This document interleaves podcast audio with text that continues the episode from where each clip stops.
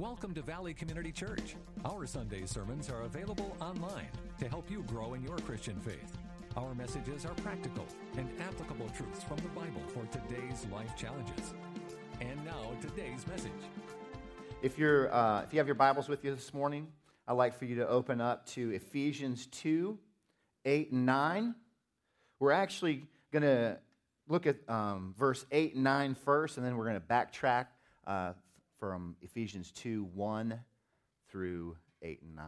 So, so we're going to be going through uh, that section of Scripture this morning. So let's pray. Heavenly Father, Lord, we just speak a blessing over your word this morning, God. Lord, we just declare that your word is true. Lord, that you sent your Son, who is the Word of God, who is the living Word. Lord, so that, that your word could be written on our hearts I just pray right now, Father, as we dive into this thing called the covenant of grace, Lord, that you just open our hearts and minds to perceive what you are speaking to us this morning. In Jesus' name I pray. Amen. You know, God says that in the Word that He is constantly speaking, we just fail to perceive it. You know, sometimes we have to get quiet. We have to get by ourselves, get alone, so that we can hear his voice. Got to quiet all that other stuff that's going on so we can just hear his voice. Amen? All right, so let's read in Ephesians 2 8 and 9. It says, For by grace you have been saved through faith, and not of yourselves. It is a gift from God, not a result of works, so no one may boast. So, this is our uh, text for this morning, the primary text for this morning. So, we're going to be talking about this covenant of grace. So, I don't know, I mean, we've been in church a long time. People have heard about grace many times. And, and by the way, for those that don't know me, um, I was a teacher for a long time, so I might call on you. You know, if you're new, I'm like, hey, what do you think? And I don't mind people, you know, shouting things back out to me, okay? So, what is grace? Come on now. Unmerited favor, giving you something that you didn't deserve. That's a common understanding, isn't it? We, we've pretty much accepted that, that, uh, you know, you don't have to raise your hand. Though. Go ahead. All right, excellent. So we have a basic understanding of what grace is. But you know, people that aren't in church, People that don't know Christ don't. Do you know that? So today, um, we're going to look into what's called, uh, what I'm titling the nature of grace. It's going to be a three part series. So today is pretty much the gospel. What, what we talk about the covenant of grace and what Jesus Christ came to do. But then next week, I'm going to talk about the effect of grace, so the practical application of grace. And then the third week, we're going to talk about the goal of grace. Why did God come and do all this? What's our part in it? So we're going to be going through these three, uh, three next three weeks, kind of looking at, you know, how we can really apply this to our lives and to the, the lost world. All right? So grace. The Greek word for grace is charis, which means goodwill, loving kindness, favor, and blessing. And there was a lot more. Looking at it, I mean, there was probably 20 words that tried to describe what grace is. And I don't think they could do it. I think the closest thing that we got is favor. And we know that we didn't deserve it, so that's why it's called unmerited favor.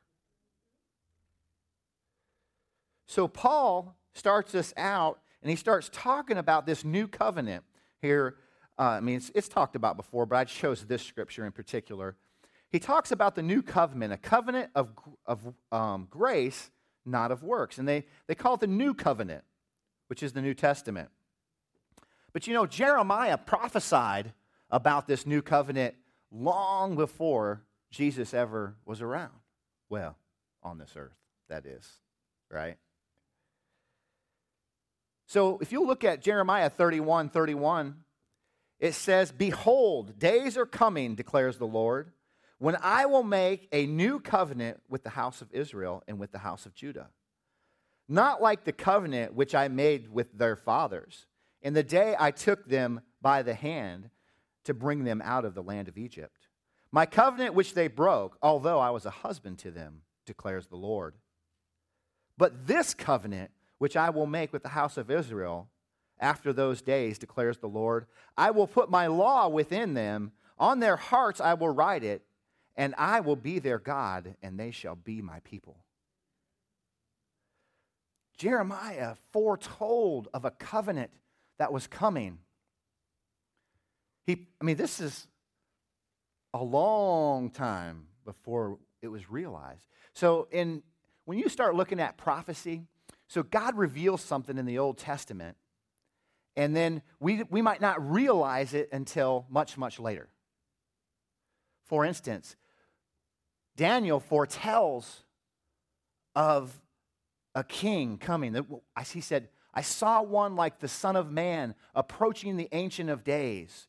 And, he, and power and glory was given. He was seated at the right hand of the Father. And he had an everlasting kingdom, right? That whole picture that Daniel. But we're not, we, we haven't seen the fulfillment of all of that prophecy yet. Because he's going to come back again, isn't he? He's going to establish his kingdom on earth. So we live we live in this tension between the already and the not yet. It's done, but we haven't seen it all yet. That's where faith comes in.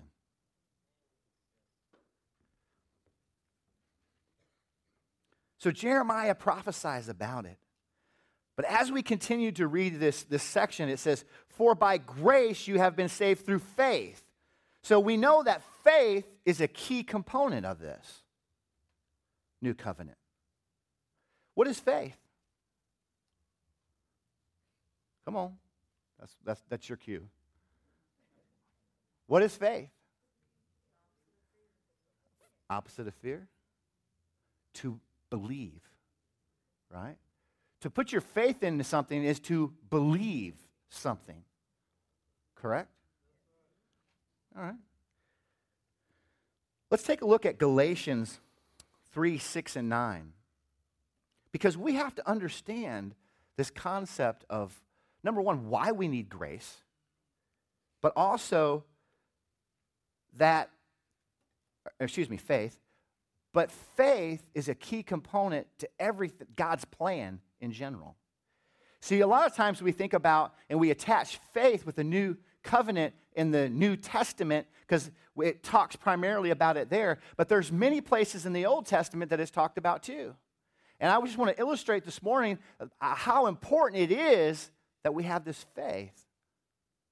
We're going to jump into this deep, you guys. I mean, when I was reading this, I was going, oh, yeah, Lord, thank you. That's so good.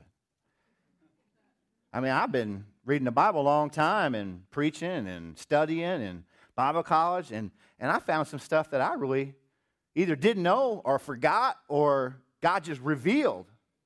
And it's pretty amazing. It, you're you're going to love this. All right, it says in Ephesians 3 6 and 9, it says, Even so, Abraham believed God, and with it was reckoned to him as righteousness. Therefore, okay, so Abraham's before the law, right? 400 years before the law, the Mosaic law was given, Abraham was. He had faith and it was reckoned to him as righteousness.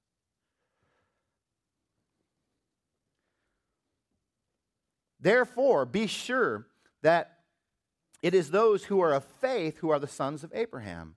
The scripture, foreseeing that God would justify the Gentiles by faith, preached the gospel beforehand to Abraham, saying, All nations will be blessed in you. So then, who are of faith are blessed with Abraham, the believer. Did you guys catch that? God Himself revealed the new covenant to Abraham long before we ever saw it. Because it was a, a covenant of faith. So the seed was sown in the promise to Abraham. So th- you can raise your hand on this one. Who here is a seed of Abraham? If you're a believer, hold on a second. If you're a believer, if you confess Jesus Christ as Lord, then you are a seed of Abraham. And all the blessings that Abraham got from God are yours.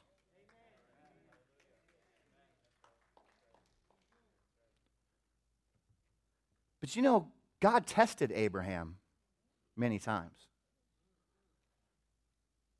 God spoke to Abraham and said, Your wife Sarah is going to have a baby. And Abraham said, What? I'm 100 years old. Come on, guy, you got a sense of humor. My wife's 90. It was an impossibility, even in those days. He's, and Abraham said, What can you do for me, God? He said, Your, your wife's going to have a son. That man that you're talking about, he's not going to inherit your stuff. You're going to have a son. You're going to call him Isaac. And Abraham believed. Then another test comes. This would have been a hard one for me. I'm just saying, it would have been hard. He says, Well, now I'm going to give you a command with a promise everybody in your house needs to be circumcised. And I've been like, no, I don't know about all that, God. but Abraham believed the Lord. And then another test comes. I mean, there's, there's more, but I'm just hitting the, hitting the big ones. Then he says, I want you to sacrifice your own son. So I mentioned, Matt, I mean, you guys know the story, right? takes Isaac up onto the mountain, carries the firewood up there, has the knife. He's, he's re- I mean, man, poor Isaac. I'd be like, all right, Dad, I trust you and everything, but uh, this is going a little too far. So I, poor, I just can imagine Isaac laying up on that altar. Man, he has a knife in his hand, and the angel says, Stop. And, and right after that is where it says that his faith was counted unto him as righteousness. Because God taught Abraham this lifestyle of faith. Because he knew that he was going to have to bring the law to bring light to sin in his people's lives. See, the old covenant, which we know was a covenant of works, which came 400 years later, was meant to do one thing primarily, and that was to bring conviction. Because if we don't know something's wrong, then we just go on about our business. I want you to imagine for just a second. Have fun with this. You know, I was a teacher for a long time. I have five kids, so I've been around kids a lot. So, I want you to imagine a child that has never been told no. That has never been told, honey, we don't hit people in the face because that's, that's not nice. Honey, no, you don't do that because that offends God. That breaks God's heart when you lie. A child that never understands the reality of right and wrong only does what's right in their own eyes. That's a society filled with people that have never been introduced to the law, that has never been introduced to the concept of their own sin. So that's why, man, I, I, I get up on a soapbox real quick about taking taking the Ten Commandments down, taking, you know, God out of schools, taking, you know, all prayer out of schools. I could get on a soapbox and we could be here a while. But I think you're all with me. Because our entire existence base is based on the reality that God has given us of right and wrong. And it's pretty sad to me. Um, I'm going to share a story with you. And this is a true story, and it broke my heart when it happened. So I'm teaching at alternative school here in Roanoke Rapids. And there's this little boy, he's in sixth grade. Sixth grade. And he's there because he threatened his teacher with a knife, said he was going to kill her and set her house on fire and kill her whole family. So he gets expelled from school, and, and I get him. It's my first year teaching. And he comes to me, he says, Mr. Taylor. I mean, him and his buddies were all talking, you know. He said, Mr. Taylor. He said, What you doing tonight? I said, Nothing. What you doing tonight? He said, I'm going to get me a bike. I'm like, he said, Can you give me a ride? I'm like, what time do you need a ride to get, get a bike? He's 11 o'clock.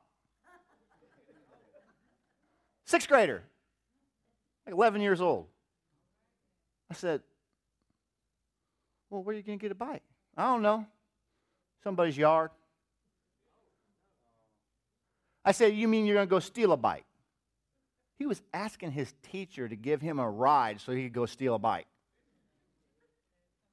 I swear, it's honest truth.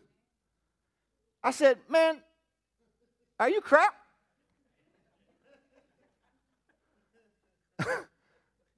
I said, Stealing's wrong. Oh, no, stealing's not wrong. Stealing's not wrong. I said, Well, I think he said, No, that's not stealing. That's what he said. He says, No, that's not stealing. Like, look, if you go into somebody's yard and you take their bike and it doesn't belong to you, that's called stealing. And he says, No, if they wanted, they shouldn't have left it out in their yard.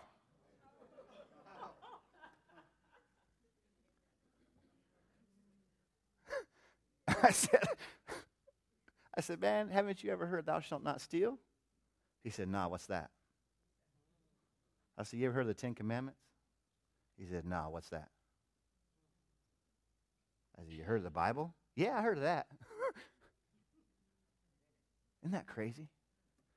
This is a child, literally, this is a child that was just left alone. Latchkey, man. Parents are gone, just left him, left him, left him. Nobody ever taught him right from wrong. But God did that. God showed Abraham. Not God showed Moses. God showed the Israelites. He showed and showed and showed. And he poured out his love and poured out his love and poured out his love and his mercy and his kindness and his favor. And he poured it out and poured it out until we get it.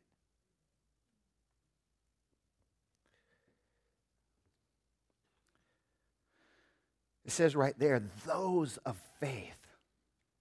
This is you and me if we have faith in Jesus Christ.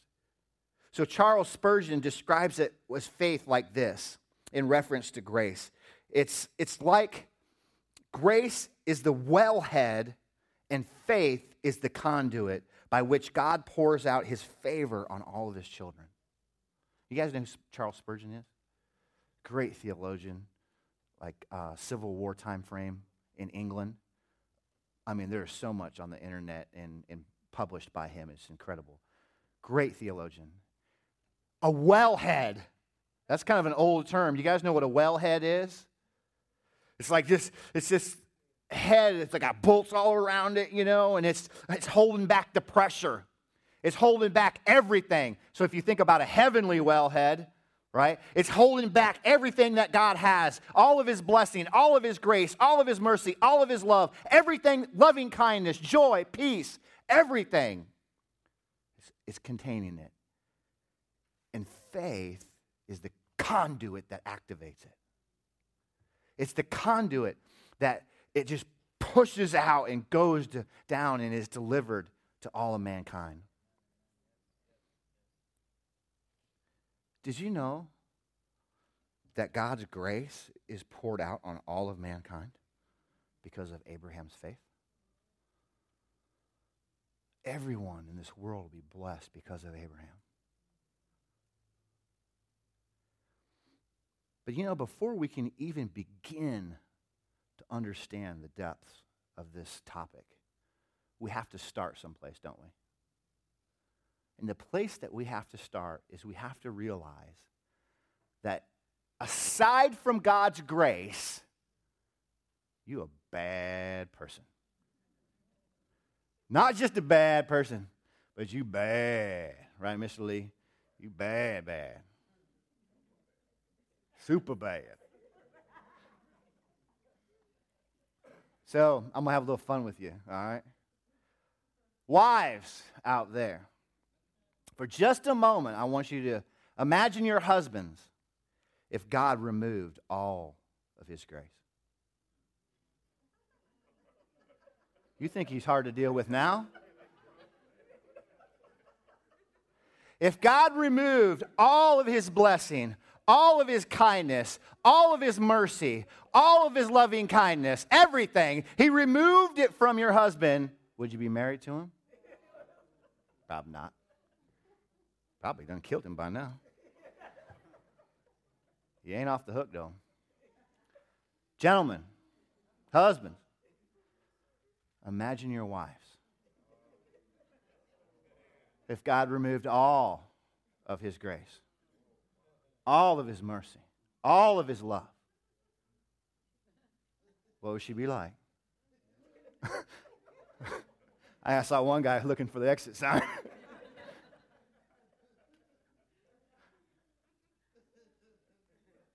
aside, aside from God's grace, we are totally depraved. We are totally corrupt. It is only because God poured out his love, that he poured out his mercy, he poured out his grace, that any of us have any hope whatsoever.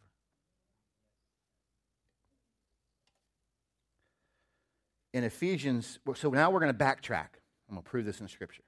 So we're going to backtrack to Ephesians 2 1 through 7. It says, And you were dead in your trespasses and sin, in which you formerly walked according to the course of this world, according to the prince of the power of the air, of the spirit that is now working in the sons of disobedience.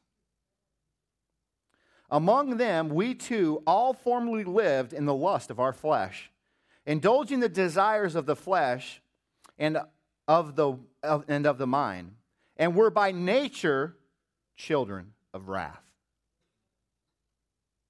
even as the rest. But God, oh, everybody say, but God, being rich in mercy, because of his great love for which he loved us, even as we were dead in our trespasses, made us alive together with Christ by grace which you have been saved, and raised us up with him and seated us with him in heavenly places in Christ Jesus, so that in the age to come he might show the, the surpassing riches of his grace and kindness towards us in Jesus Christ. We were dead we were dead in our trespasses. you know what death in the Bible is, right? Sometimes it just means you're in, in the ground. but in this instance, it means that you were separated from God. Because I got news for you. Everybody talks about living forever. Well, don't worry, you're going to live forever. You're either going to live forever united with Christ in heaven or separated from Him in hell. You are going to live forever. This is not the end. It's just temporary. It's just a temporary place. We were dead, but in Christ. This I like this. We were seated at the right hand of God in Christ Jesus. See, the promise, everybody, you know, and it is true to some extent, everybody really focuses on the fact that, that Isaac was the promise but it's really not Isaac, because if you read later on, it says, You're going to have a son, you'll name him Isaac, and through his seed, I'm going to bless the whole world. Because through his seed, not in the, the way that it says it's one seed, not through his seeds or many, singular, through his seed, Jesus Christ. And then later on in the New Testament, Paul reveals that. It's through Jesus Christ that it's all going to be fulfilled. So if you think about it for a second, because I'm very linear and I'm very visual, so when I see things, I see things like that. So You've got Abraham over here. God teaches him faith. He teaches him everything that the New Testament is going to be based on, and, it, and, and, it's, and he establishes it with Melchizedek when he pays tithes to him in the desert. He says, You're, you're blessed, and it's going to continue on forever. But in the meantime, in this section of time right here, I've got to teach my people something. So it was a foreshadow of that to come. So then God gives them the law so that they, and then they know, they know everything about Father Abraham and all what God did with him, right? So then he establishes the law. So, see, because in the Old Testament, it's Christ concealed. In the New Testament, it's Christ revealed. So Christ is concealed in all of that in the, in the Old Covenant. But now, when Jesus comes, he dies on the cross for our sins. He reveals a new covenant that God intended from the beginning. Is that cool? And, it, and he says that it's not of your own doing, it's not of yourself, it's a gift from God. Not a result of works, so no one that may boast. Now, let me see. Let me see something. There he is. Ian, how you doing? You guys see me texting on my phone down there? I, I asked Ian last night if I could use him in my sermon. He said, Yeah, yeah, yeah, yeah, yeah. And I walked out without him this morning. I texted my wife, I was like, get, get Ian up here right now. She's like, He's sleeping. Come on, Ian, get up here. And now I'm going to use my own children for this in case somebody gets hurt. Devin, come on up here. Now, see, it says that it's not of our own doing, and we talked about favor uh, unmerited favor, right? So, oh, I want my water. I want to. I get. I did this. Uh, I preached about grace. I don't know, man. It's been a long time ago, six, seven years ago, um, in Liberty University at a thing called War Cry. They contacted me, asked, had like I don't know, five, six hundred young people and pastors and different stuff, and they asked me to preach about grace, and I, this is what I did. So I, and I'm going to recreate it here. All right, Ian, are you ready? All right. So Ian, this is, you're my boy, man. You're strong. You can do this. All right, now. Couldn't find a football? All right, so we're going to use this. Well, hey, it's a football, right? If you're in Europe. All right, take that football. Okay, now, I want you to run through Devin. I want you to take him out. I want you to lower your shoulder, and I want you to run straight through him. Can you do it? Uh, man. What's up, man? All right, you can do it. I'm telling you, you can do it. All right, ready? Get ready to run. Devin's going to tackle you, by the way. All right. All right, go. Okay, all right. Give him a hand. He, he tried. All right, all right. Get back. Oh, hey, you're not done yet. Come over here. All right, take this. Look, son. All right, now your coach has to give you a pep talk. All right, son, you can do this. All right, you got this? All right, you just lower your shoulder and you blast right through him drive your legs. You got to chop your legs, okay? Got to move it, right? All my football coaches out there, got to use those legs. All right, ready? Take him out, son. Ready? Go! All right, come, come back. Come back. Look, we got, we got a problem here. All right, come on, turn around. Tell you what I'm going to do. I'm going to be your lead blocker. Okay? So, what I want you to do is just follow me. Can you do that? All right, good. Yeah, ready? Down, set. Ah! Hey, hey, man, you're supposed to be going this way. Go, go, go. All right, good. All right, give him a big hand. Good job.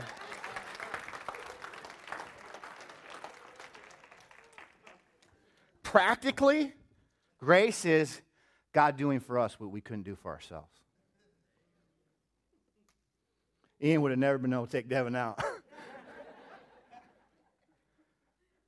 right now. But he might be bigger than Devin one day. he can never take him out. But what we couldn't do, God did. Right. Grab my water.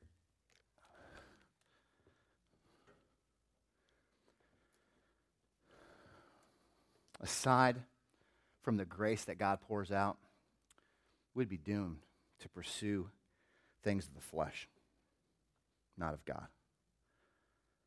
We're totally corrupt and separated from God. So, in, in continuing in Ephesians 2 8 9, it says that this is a gift from God that we did not deserve. It's unmerited favor. In Romans 6:23 it says, "For the sin, uh, the wages of sin is death, but the free gift of God is eternal life in Christ Jesus our Lord." So this grace, this grace that we're talking about is God's gift to us so that we might have eternal life. And when you put your faith into that, you are saved. You are no longer separated from God eternally, but you are united with God eternally. That's it. Nothing can take it from you.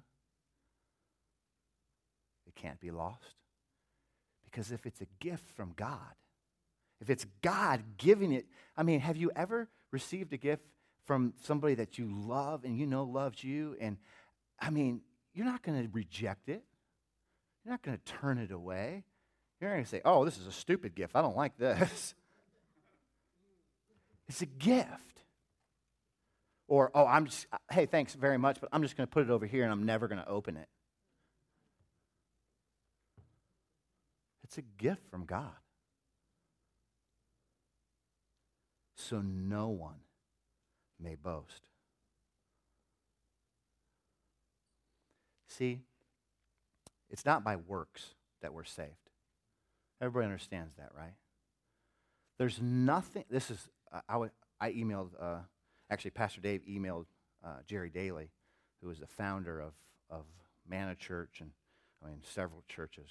And we said, hey, we're going to be preaching on grace. You got any ideas? And he sent me some ideas. And, and um, he said that the reality is that there's nothing that I can do to make me more righteous than I already am.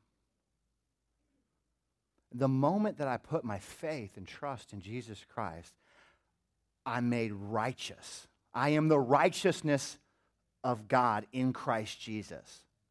I'm in, I'm in right standing, justified.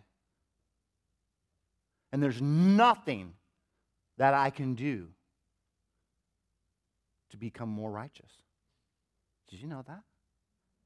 That, I mean, if you think about that, because we, we try to say, okay, you gotta, you know, you gotta do this and you gotta do that and you gotta do this and you gotta do that. And Paul's going, no, you don't.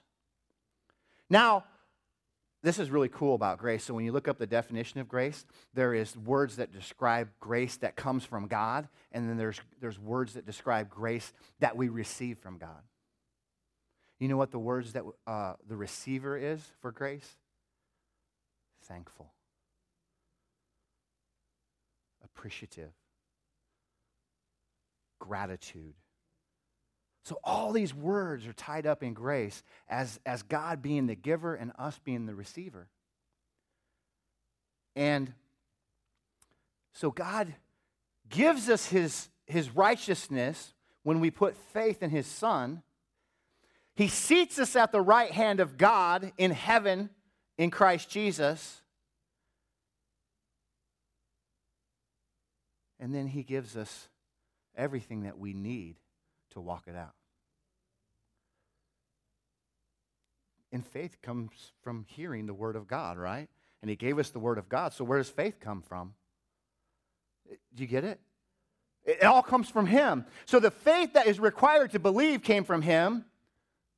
The method came from Him. His grace it comes from Him. Everything comes from Him. So it's nothing of ourselves. It's nothing that we can do to earn it. That's cool. But being the receiver of grace, we are just overwhelmed because of his love. We're overwhelmed because of his unmerited favor, that in response to that, we do the things that we do. Not an obligation or compulsion, but out of just sheer gratitude. Is that the truth? That's the truth. No one may boast because he did it all. That's, that's awesome. Because, you know, Paul said, he, he said many times, I am the chief of sinners. Nothing I did. Kidding me? I was present when Stephen was stoned and was egging him on. I persecuted the church. I persecuted Christ. I, I had people slaughtered. Nothing that I could have ever done to, to gain his righteousness, only through a free gift. All of this to say, to share a story and to say one thing. If you put your faith and trust in Jesus Christ, you have the assurance of salvation.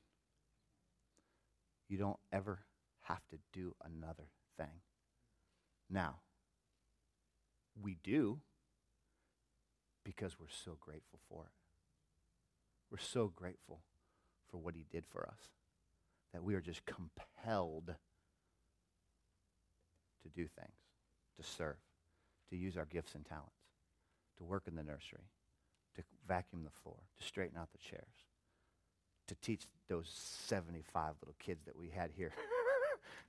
Whoa, man!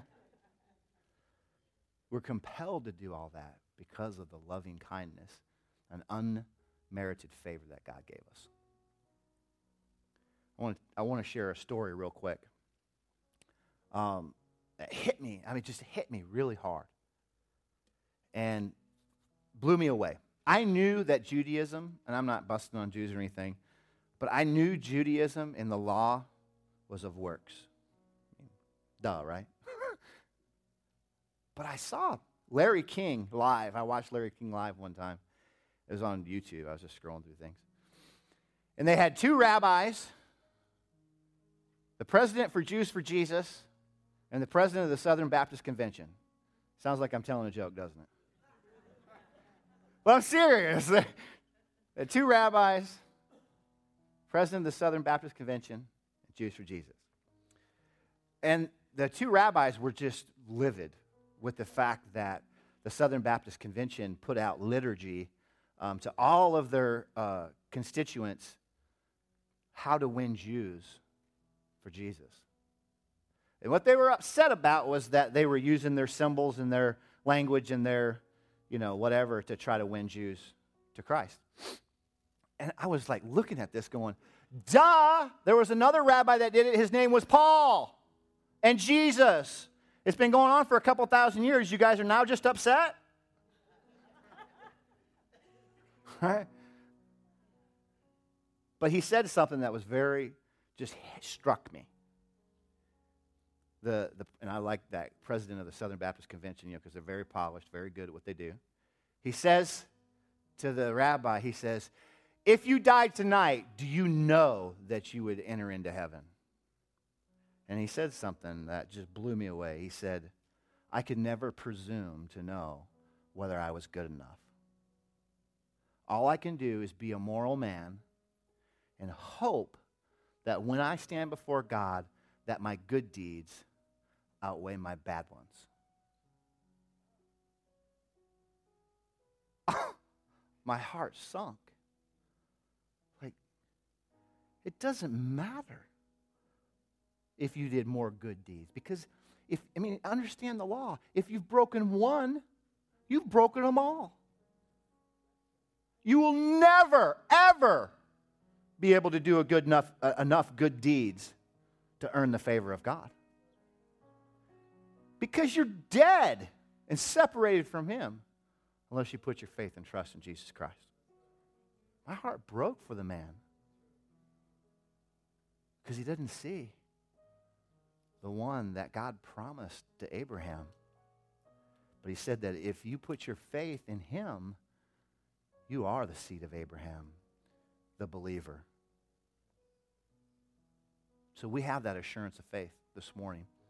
And if you've never had that assurance, if you can't say right now that I know without a doubt that I'm, if I die, I'm going to heaven, well, I got news for you. You can this morning. I'm going to I'm going to ask you to raise your hand in a moment if you've never put your faith in Jesus Christ. I'd like everybody to stand for me and my altar counselors to come. We're going to pray. And if you want to accept Christ, you're going to raise your hand. You want to put your faith in Him, the giver of all good gifts, it's your moment. Jesus brings all of us to this moment, whether we'll accept or reject the gospel. Now, we're going to be talking about the response uh, in dealing with sin next week, and then we're going to be talking about the goal of grace the following week, why he did all this. But this morning, I want you to leave here knowing that you have the assurance of salvation. You do not have to go another minute wondering whether you're a child of God. Let's pray. Heavenly Father, Lord, we thank you. Lord, we thank you for your gift of grace. We thank you for the opportunity to acknowledge you in that gift. It's nothing that we did, it's but what you did. I take no credit whatsoever in it. There's nothing good in me aside from you. I acknowledge you that. I acknowledge that this morning. So if you're here and you've never received Christ as your personal Savior, just I'm the only one looking around. Raise your hand. If you've never received Christ as your personal Savior, this is your moment.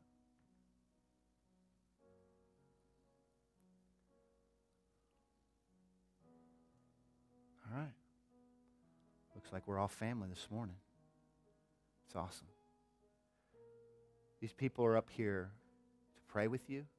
If you need healing, if you need somebody to stand with you, you're going through something, a struggle, family members going through a struggle, they're here to pray with you. Don't leave here today without receiving that gift. These people are a gift from God to stand up here and to, to stand in faith with you. They're going to join their faith with your faith. They're going to see miracles happen in your life. Lord, I just speak a blessing over everybody here. I just pray right now, give them divine opportunity. Since we're all believers, Lord, I just pray that a spirit of evangelism comes over every single one of us in some way. That the goal is to share the gospel of Jesus Christ with everybody that we come in contact with. So I pray right now for divine opportunity with every single person here. Somebody this week is going to hear the gospel because of this message this morning. It's going to go forward. Your kingdom is going to be advanced. In the name of Jesus, I pray. Amen.